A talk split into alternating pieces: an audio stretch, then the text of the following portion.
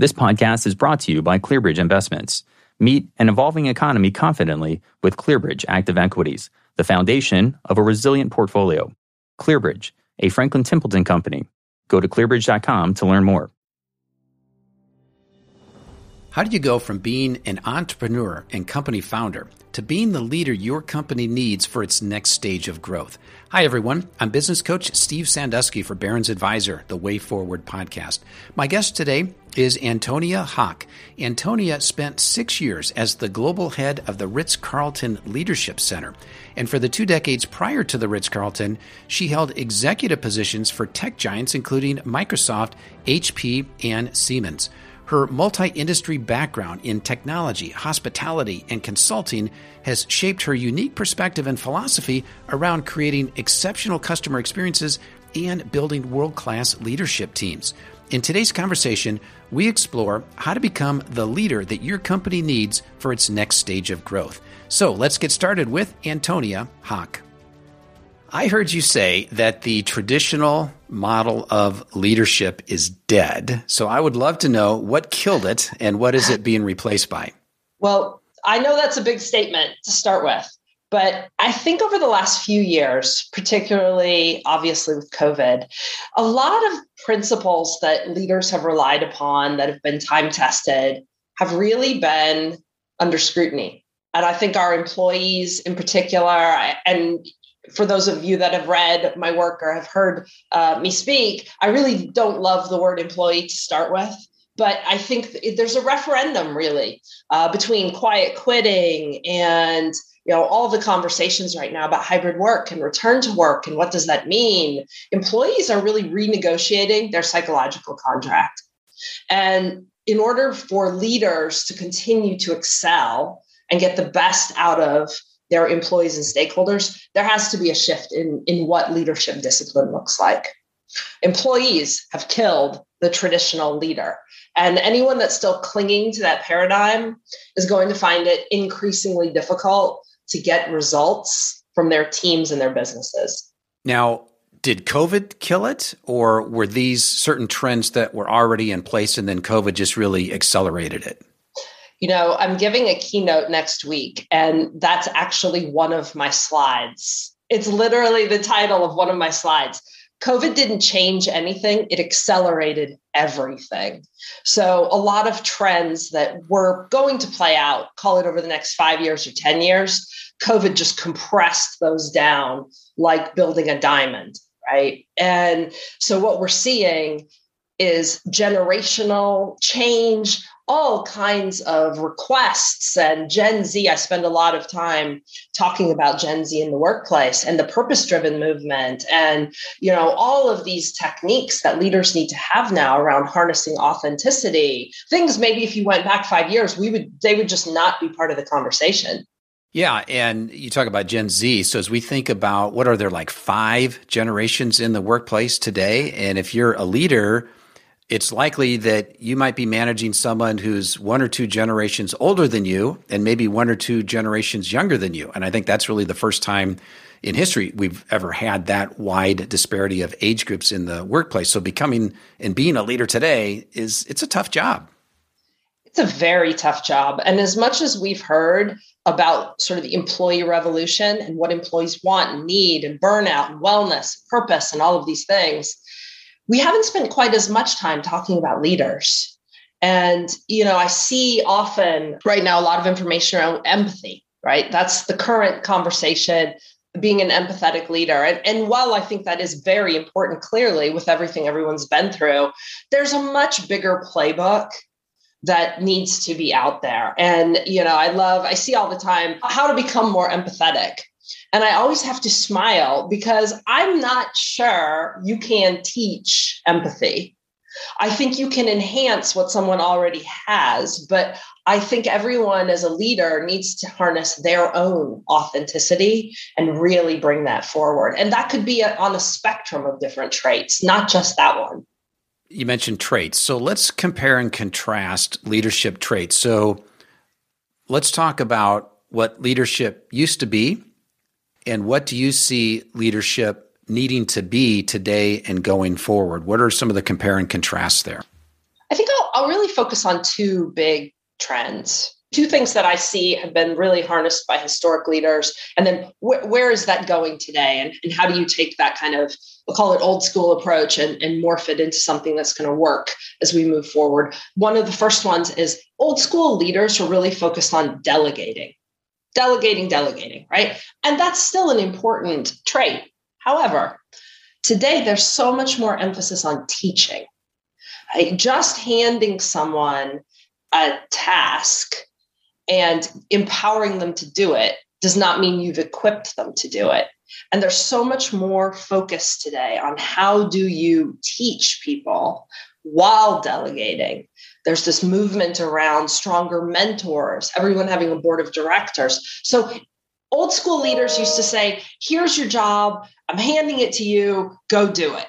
New school leaders are more about ensuring that they've taught skills. And some of those are soft skills. It's not just about how fast you can do the job. Did you get to the end result? It's how you got there. So, really, a very different uh, kind of a movement towards some softer skills while still producing results. And that can be tricky as leaders start to cross that chasm. The second big trend is the move towards purpose. That, if we were to go back five years, it would be more of Gordon Gekko, right? Like we have to just go take the hill. It's results, results, results. We're going to get there. Now, in order to get to that place, really got to be focused on a purpose. People want to do meaningful work. That's how you're going to drive the best work. That's a new muscle for a lot of people. So, the first one there about moving from delegating to teaching. So, something that we've seen here in the last 10, 15, 20 years is outsourcing. And I don't mean like sending stuff over to China to be manufactured. I mean outsourcing to freelancers. Essentially, another form of delegating. So rather than having an employee, I have someone that is a freelancer. I'm outsourcing this project to them. How do you think about the leadership challenge when you're not dealing with an employee, but say, an independent contractor? First and foremost, for me, it's expectations. I mean, that's just classic, right? You have to be laser focused on why you're outsourcing. What are you expecting in no uncertain terms? What does success look like? Really having that clear, specific brief when you go out to outsource, first and foremost. And the second thing, which we can talk more about in a little bit, is having a really firm brand identity, having a signature, knowing exactly what you're going to be known for before you engage an outsourcer. Because I feel like a lot of outsourcing, you have to get them up to speed so quickly. And whatever project they're working on for you is ultimately needs to feed your brand. So you better have a really, really clear, focused perspective. Now, the second one you mentioned there was purpose. And I know anytime I have a conversation with an advisor about purpose or some of these quote softer things, sometimes you get an eye roll. Okay. Now, you and I agree 100% on the importance of purpose. So, how do you think about that as a leader? What is their role in defining the purpose of the organization and instilling a sense of purpose among all of the stakeholders? Purpose for me is really connected into a degree of discipline. So every business at the end of the day, I think if a as a founder, a CEO, a stakeholder can connect back to why they do what they do. Who does it serve? What is your legacy? Really big picture questions. What do you want the people in your charge, your stakeholders, your employees, what do you want them to feel about the work they do? And as a founder and a CEO, if you aren't thinking about that, you are ultimately at some point going to hit a really rocky patch because today a lot of consumers are very focused on doing business with businesses that match their values that have a purpose beyond selling or servicing whatever their primary revenue generating mechanism is. And purpose is really critical for that. My favorite way to really think about that is to go and think about the consumers you serve and why you got into your business in the first place, or why you joined the company you joined in the first place, and start to crystallize that. That needs to be something you put on paper. It needs to be something that people really start to buy into, whether that's how you onboard them, that's what you hire them for, that's how you vet the work you're going to do. I love to ask people, why are you doing a certain thing? Why? Why are we having this Zoom meeting? Why are we doing this project? We so often today, I think coming out of COVID, we've been in such execution mode and so many people are in survival mode. We stopped asking why. And it's that why that will start to get you to that place. And then it's the discipline to pull it through all aspects of your business, top to bottom. How you message, how you sell, how you take care of your employees, how your branding looks and feels out in the market. You've got to pull it all the way through. As you were talking about purpose, Sarah, it just reminded me of a podcast I was listening to this morning, and they were talking about FIRE, which stands for Financial Independence Retire Early. And it's a movement that's been in place for some time. People save a whole bunch of their money and then they retire when they're 35 or 40 or 45 and, quote, never work again. Well, it didn't quite work out that way. But as I was thinking about what you were saying and purpose, I'm thinking, okay, if you've got your purpose right, if you've been able to infuse it throughout the organization, then let's say you have an employee who has reached financial independence but rather than retire early, because most of the people that do fire, they're like, I want to make a boatload of money and then I'm out of here because I don't like my work. But if you create an organization that is purpose driven and the people that are there are there because of the purpose, because they believe in the mission of the firm, then even when they reach financial independence, they're going to say, I love what I do and I mm-hmm. love for whom I'm doing it. Maybe yeah. that would be maybe one way to measure if you've really got it right. A hundred percent. And you know, the other thing I love to say is it's not all about the work. That's one of the things modern leaders are really getting right. I'm seeing more and more of them understand this. There's time taken out for people to spend real quality time focused on doing whatever that purpose is. So, you know, I love, I was just talking to um, a couple of people at big outdoor outfitters. A lot of outdoor outfitters are very passionate about conservation, sustainability, and outdoor lifestyles.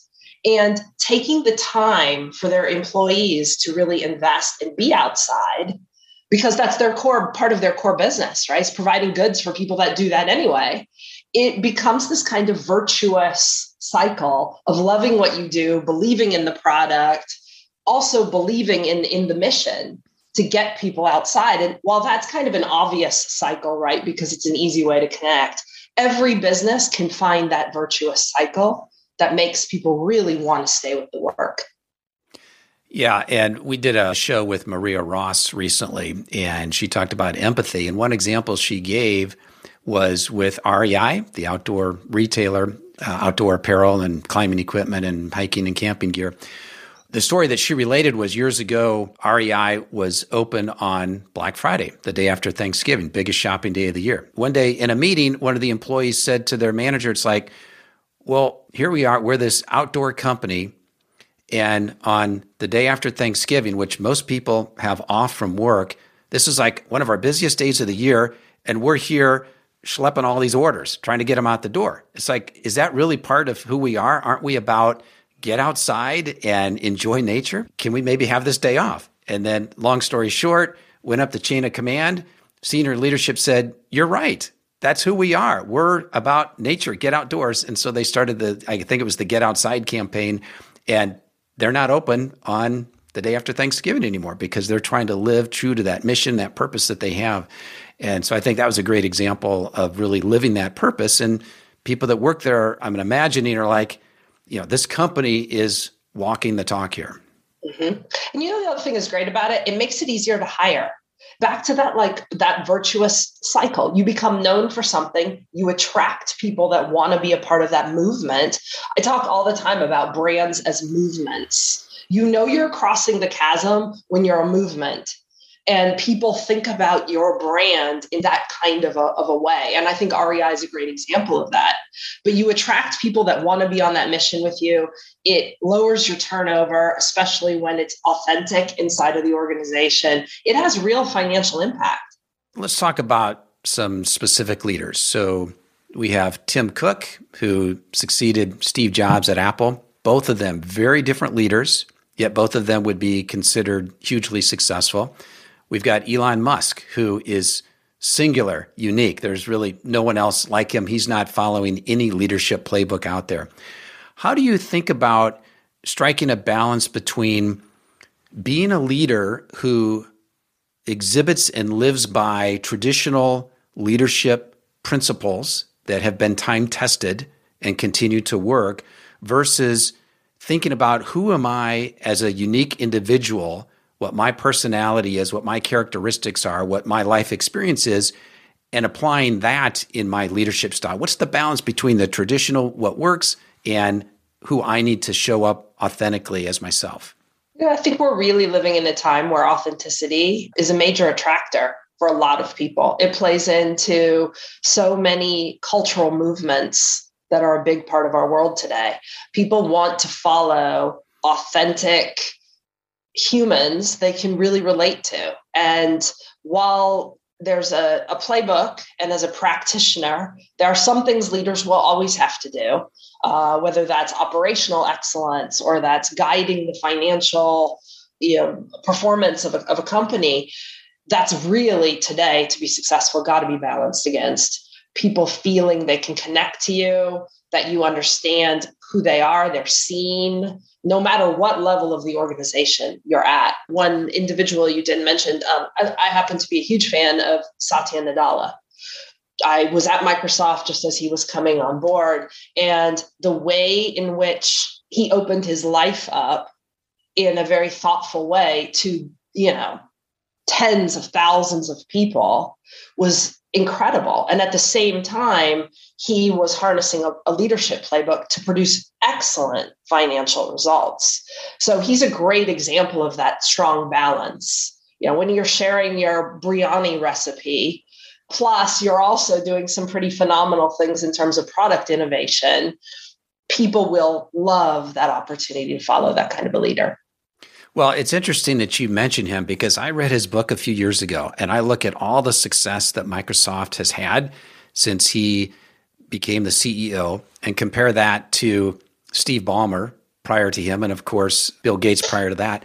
And I keep asking myself, what did he do? He's sort of this quiet leader that somehow he galvanized this old line tech company and they totally turned the corner and now one of the largest companies in the world. So I still don't know how he did it, which maybe is even more amazing that it wasn't about the personality. He's not an Elon Musk. He's not a Steve Jobs. He's not any of those kinds of people, but yet he was able to use his own style, his own personal story, and able to connect and turn that company around. I think that even though it has been reported, that's probably one of the most underreported success stories out there is how he did it. I agree. And you know, I think one of the things you said there that in my experience is really part of the key, he was a quiet leader. And you know, I feel sometimes we love, we're attracted to the Elon Musks, right? They make great news stories. They're, you know, big and bold, and they're always doing something kind of really compelling and interesting. And Satya is that solid, smart, quiet, thoughtful leader. And I feel, you know, it's back to different kinds of styles. There is no one big right way, but I think part of his magic is that he stayed very true to his own personal lens on what is leadership. And it's not about him. He's not trying nope. to put the spotlight on him. He shines the spotlight out on everyone else. So, a lot of the folks listening to this are company founders, they're entrepreneurs. And many of them would say to me, I had to start my own company because I'm a terrible employee. Nobody would ever hire me. Yet they become successful and they build a multi-million dollar business, a 5 million, 50, 100 million dollar revenue business. And now they've got to get serious about leadership. What are some of your thoughts on how you make the shift from being a founder and an entrepreneur to now being someone who has to lead this company? How do, what do we need to learn? How do we need to think about making that transition? First and foremost, I would say really nailing the purpose, the culture, who, what kind of culture you want to have, being deliberate about it and thoughtful about it. Because as you move to CEO, you will have to hire. And ensuring you hire well is one of the very first things to being able to free you up to go on to be a CEO and to lead a company. Companies ultimately are defined by a culture that drives who they are. their identity. So, focusing in first on that, especially coming from the entrepreneur mindset, because what allows you to build a great company, get it off the ground, bootstrap it, drive the revenue, drive the results, you've really got to shift that mindset as you start to think about bringing on employees because they want to join a movement. They want to join a culture. They want to join something that has a clear identity in the market. And I find entrepreneurs, sometimes that happens by accident, or sometimes it doesn't happen at all. They're just used to driving results. And you've got to cross the chasm. And that's your first important go do before you start hiring. Because I also see people hire very early and then they inevitably make a an incorrect hire or a hire that's a bad culture fit or a you know they don't get exactly what they thought they were going to get. And now there's all kinds of sort of upheaval and churn. Start by getting those things very deliberately nailed before you hire. That's my first sort of blueprint piece. A couple of things i'd comment on that. One is as you think about the hiring don't just hire people that look just like you and that have the same personality traits as you because you're unique and you've got a certain skill set. You don't want to fill an organization with a bunch of clones of you. You need to find people who complement where you're weak because obviously there's lots of different aspects to running a successful business. You've got to have top-notch people in each of those different roles so that they all work together. And that's another area I want to touch on here in a few minutes is that executive suite, that C-suite, how do we get them to work well together? A second thing I would also comment on is not everybody's cut out to be a CEO. So just because you're the founder of the company doesn't mean that you're going to be the CEO. I think the most recent example of that is John Foley at Peloton. He founded the company, huge growth. He becomes a multi billionaire during COVID. And then the stock craters drops 90%. And now he's completely out of the company. I'm not trying to throw him under the bus or suggest that he's a bad leader, but He's an entrepreneur. He's a guy who can start companies, who can rally the troops, who can get funding, but he may not be uh, the Nadella at Microsoft that can continue the growth. I mean, there's there's companies, you know, as Peter Thiel would say, that can go from zero to one, and then there's those that can go from one to n. So ask yourself, am I a zero to one kind of leader where I want to get it going? And then am I also a one to n where I keep the train rolling? Those are two different skills. Very hard to find that in the same person. I'd agree. No, I think also one of the things you're really hitting on is that level of self awareness. What motivates you? I firmly believe people are driven by things by passion. And some people are really passionate founders. They love ideas. They love the thrill of getting something up off the ground to that first plateau or maybe that second big, big plateau or shelf but they're not the people that drive great joy from what I will call farming and scaling. And those are, you know, back to just having culture, being self aware, and also just really understanding passion. There's nothing worse than being the leader of a business and you're doing things you're no longer passionate about. And people don't spend a lot of time, I think, thinking about that ahead of time. In your experience, what have you found are good ways for someone who says, look, I really want to be a better leader? Do they go hire a coach? Do they go to some training? Do they go to Harvard Business School executive education program? All of the above? Do they read books? Do they work with you? I mean, what are some different ways that people can become a great leader, at least get what they need and whether they become one or not, you know, that's jury's out on that. First of all, understand how you learn. Some people learn very, very well from coaches. Some people learn in a classroom setting. You've really got to understand back to self awareness what is your learning style? And the other thing I'm a very big fan of, I think has worked very well with entrepreneurs, learning from someone who has is maybe further down the path than you, but understands the prescription and the tactics. I've been to a lot of leadership training that I've, have found very theoretical it's very um, case study driven and there's value in that. But at the end of the day we all have to go back and execute. So execution and understanding how to translate leadership strategy into execution what are those actual tactics that you can use to drive team connectivity to drive purpose to drive results? Those are skills that can be taught. And so I would say to leaders that are looking to become better leaders, make sure anything that you're taking on has that execution element. It's not just theory. or you're not left to connect the dots yourself. Here's a great case study. What did you learn from it? Go figure it out how to apply it. There's actual connection for you.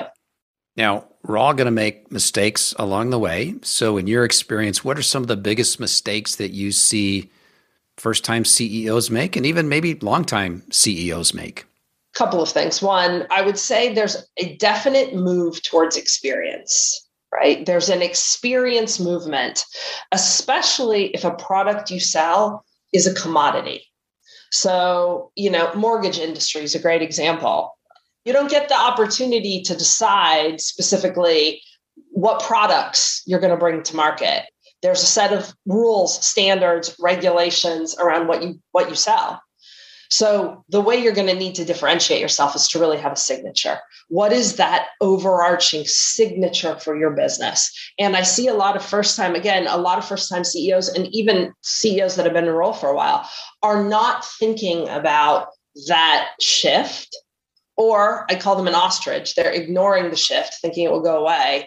Or first time CEOs, it's just happening to them you're going to have an experience that people will ultimately have with whatever you're selling or whatever service you're providing. It's just a question of whether you're deliberate about it or whether or not it's just happening to your business. So, as a CEO, back to being very thoughtful about culture, I would say the same. Be very thoughtful about your leadership style, be very thoughtful about your overall experience that you're bringing to market.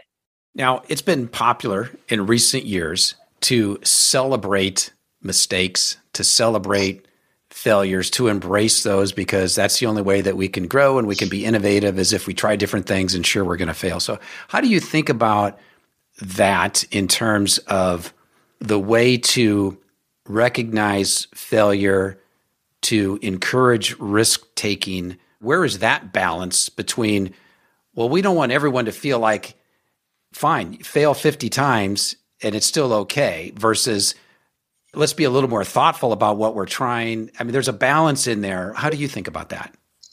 So I think strategic failure is an important growth lever. And what I mean by strategic failure doesn't mean all failure is created equal, right? That we just want to encourage people to go out and take crazy risks and that's all okay because that's not a model that really works either. You can become paralyzed by that type of a model. My experience has always been encourage people to bring forward ideas and thoughts and be creative problem solvers and that that style will be welcome. But in order to get the green light to go take the risk you have to have thought it through. It means it needs to have you know a business case behind it.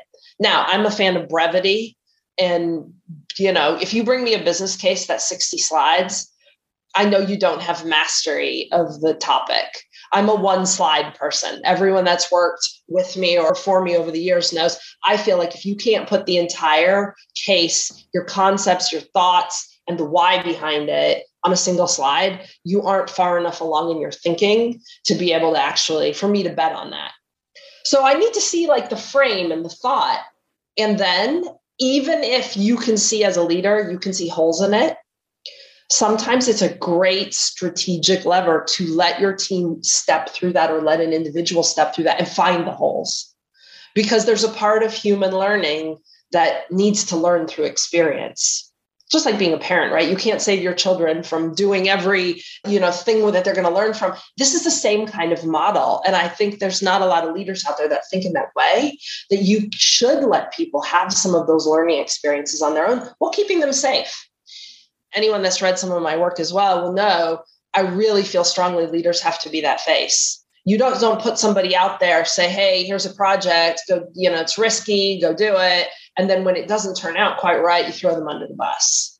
Right? You've got to be able to pick and choose risk carefully so people can learn without paying consequences that will earn you a reputation as the opposite of a good leader. And I know some companies actually have a failure budget. So they have a line item for failure, just as a way to highlight that, that, hey, we're going to try some things and this isn't the end of your career if you try something and it doesn't work. So I don't know if you have any thoughts on a quote failure budget or not. great to have one of those. I probably wouldn't um, publicize it. And the reason for that is I'd like for people to feel the responsibility of risk. And so if you feel there's like a huge safety net, you may not feel the same urgency or sense of responsibility because you know, ah, I'll just be part of the budget. They've got me. It's great to have it, protect people, but I think part of leadership is being able to take risk. Not everybody will have a safety net. I love how you frame that because this idea of celebrating failure has always rubbed me the wrong way. And I couldn't quite articulate it the way that you just did as to why. And I think you just nailed it in terms of I don't want people to feel like they have no skin in the game, that if they fail, oh, it's okay. It's just the company's money. But what you're saying is, if you're going to come up with this idea, I want you to feel responsible for it. And if it doesn't work, you need to feel like there's a little bit of pain there because if I'm the owner of the company, I'm going to feel it. okay. I want you to share a little bit of that because it's going to make you be more thoughtful about these ideas. Again, there's the balance there between you don't want it to be too much because no, then no one's going to take any risks. You probably maybe want to give them some of the upside as well because if you're going to ask them to feel some of the responsibility, they may want to have some of the upside of it as well. So again, delicate balancing act, another example of how leadership is just really hard to strike the right balance on just one area like that. Practice. Leadership is like anything else. It's a muscle. And if you're not practicing it every day, especially with developing people, which is I just read a report yesterday. That's the number one reason people are leaving right now is lack of opportunity, lack of development. I thought it would be you know remote hybrid work because that's getting all the noise right now but lack of development and investment and as a leader we know one of the best ways people learn is through doing and through being in the moment with another person um, you can go to a lot of courses, but learning how to teach and learning how to grow people, and that's a great example through strategic failure is one lever for growth. People learn really well that way when it's done right. Yeah. And this idea of continuous learning, that is for every single person in the organization, not just the leadership team, but every person in the organization. And I, I love organizations who make that very clear that we're a learning organization. You know, another concept from 20, 30 years ago. And I think that's so key, particularly in this world as, as change moves so fast. So let's talk about, we touched on this briefly, the idea of the C suite, the executive suite, and how do we get the executive team to work together? What are some of your thoughts on having a cohesive, highly functioning executive team? I'm sure I'm going to sound like a broken record on this podcast for a minute, but but first and foremost, when you have a great culture up front that's got really, really clear non-negotiables, it makes it easier to hire at every level, but particularly with your strategic hires and your C-suite, where you know there has to be a working relationship where there is a shared point of view. Doesn't mean everyone has, you know, groupthink or the same exact lens or same set of experiences, but there has to be a shared platform. Because if you hire, I see this all the time, you hire purely for skill. I'm hiring a CFO and I'm hiring the best CFO possible in the market right now. Well, if that CFO cannot get along because they share a very different way, a work style or a very different set of values, it doesn't really matter that they were the very best available to you because they're going to create so much dissonance in the boardroom, you will not get things done. So it's that balance between great kind of cultural fit first, skill fit, and then also really making sure that your C level team has time to connect it's not always like we're just coming in to just do the job, making sure you're doing the retreats, you're allowing the team to co create their vision together. And then the last thing I'll say, which people don't talk about as often, is comp. As a sales leader, most of my career, I really believe compensation drives behavior. And having interconnected compensation metrics that don't allow you to create a silo or a fiefdom is very important. So I put all those together in kind of that mixing pot of how do you get your C suite all on the same page. Yeah. People do what you pay them to do. and so mm-hmm. that comp has to be aligned with the overall goals of the organization. Now, another aspect of the leadership team is conflict in that the executive team is not always going to agree with each other on strategic decisions. How do you think about how the executive team should deal with conflict when two people or three people disagree on an important issue? I really believe strongly in getting down to facts. So, oftentimes, when you see disagreement, there'll be viewpoints. I love to encourage people to step back before it gets too heated. A lot of people are very passionate, uh, especially when you get to disagreement in the boardroom. I've seen more people come to to real heated blows in the boardroom than I think almost anywhere else. So first and foremost, removing the emotion and really getting down to the facts and, and facts on all sides of the conversation is kind of the first thing. I think it's the first step towards anything. Where are the facts behind the discussion?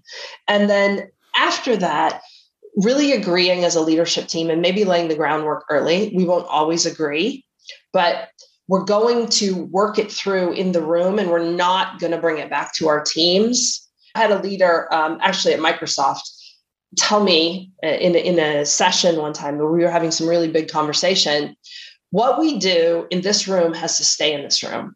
And as a leader you have to have the discipline to do that. And i've seen so many leaders come out of boardrooms knowing when you know the decision's finally been made by someone and you didn't get the outcome you were looking for you don't pull that toxic behavior all the way through your team so, agreeing to disagree in the room, sticking with the facts, trying to remove the emotion from the conversation, which is easier said than done. But again, you didn't get to the C suite because you don't have a toolkit. You've got to have the discipline to do that and to know when to step back.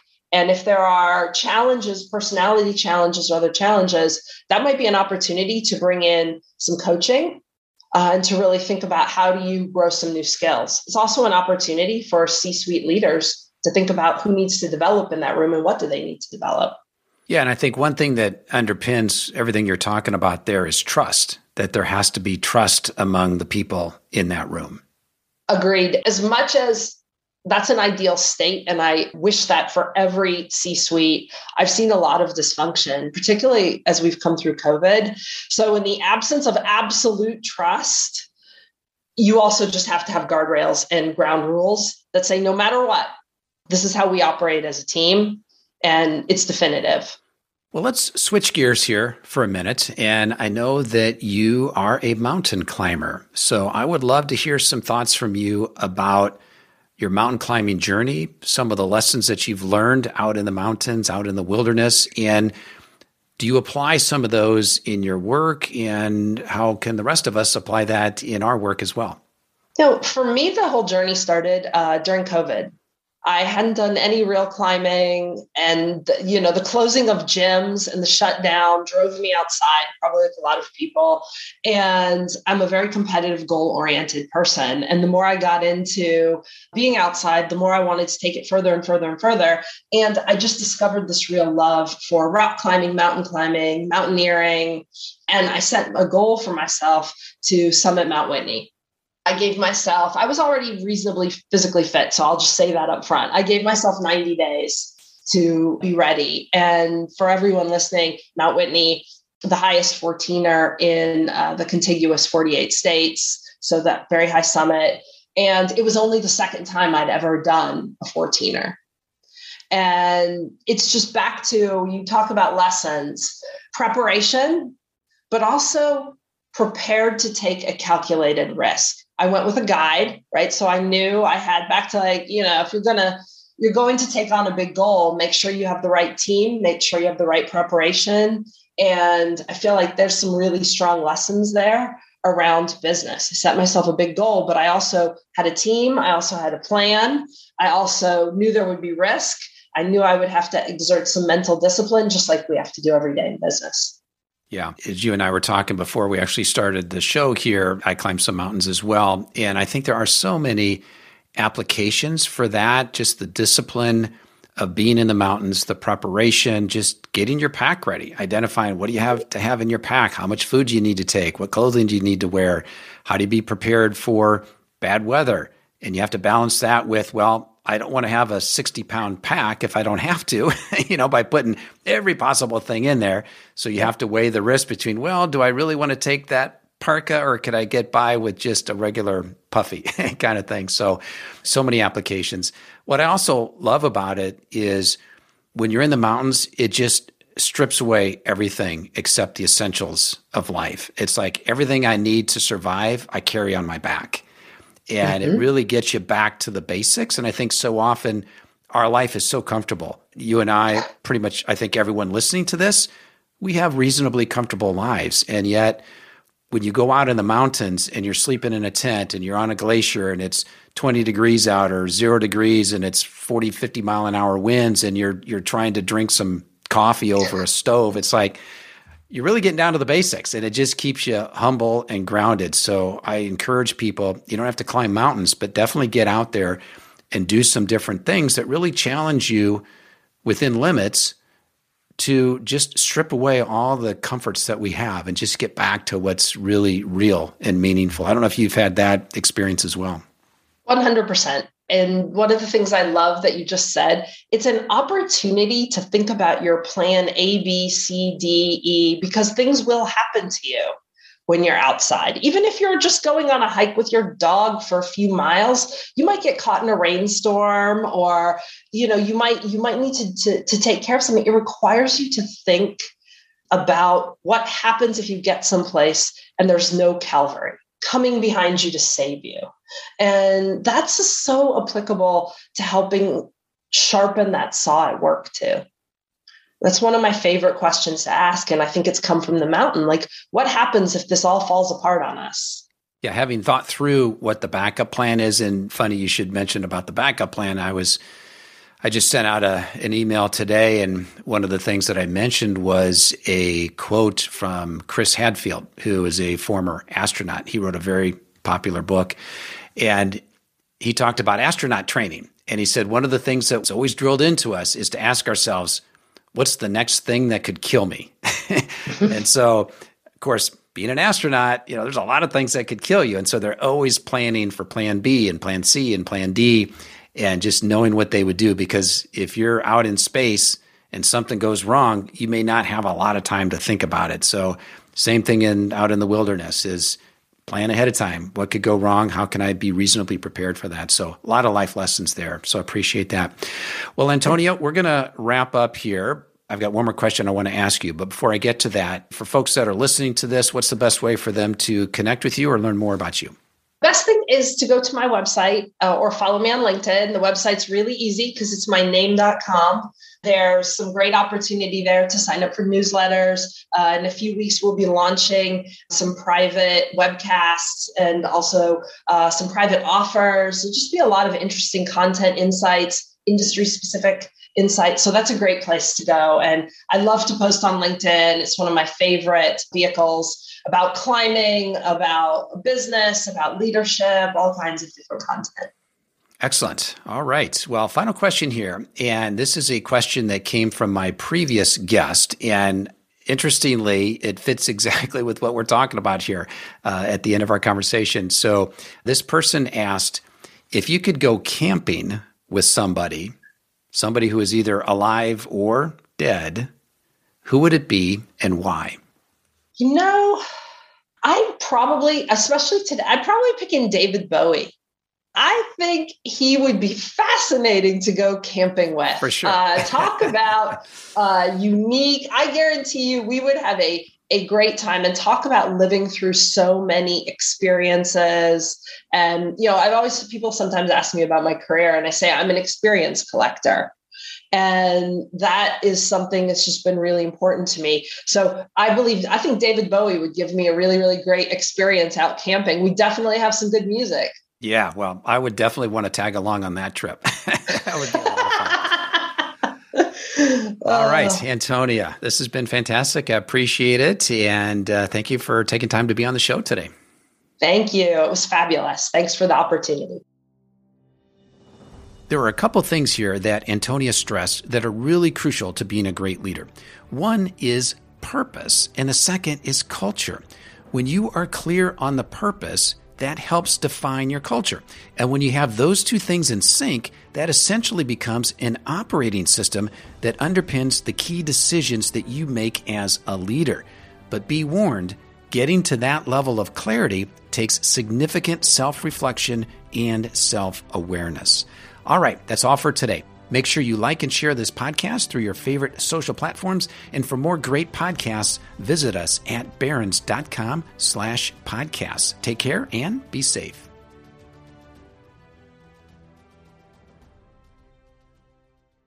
This podcast is brought to you by ClearBridge Investments. Meet an evolving economy confidently with ClearBridge Active Equities, the foundation of a resilient portfolio. ClearBridge, a Franklin Templeton company. Go to clearbridge.com to learn more.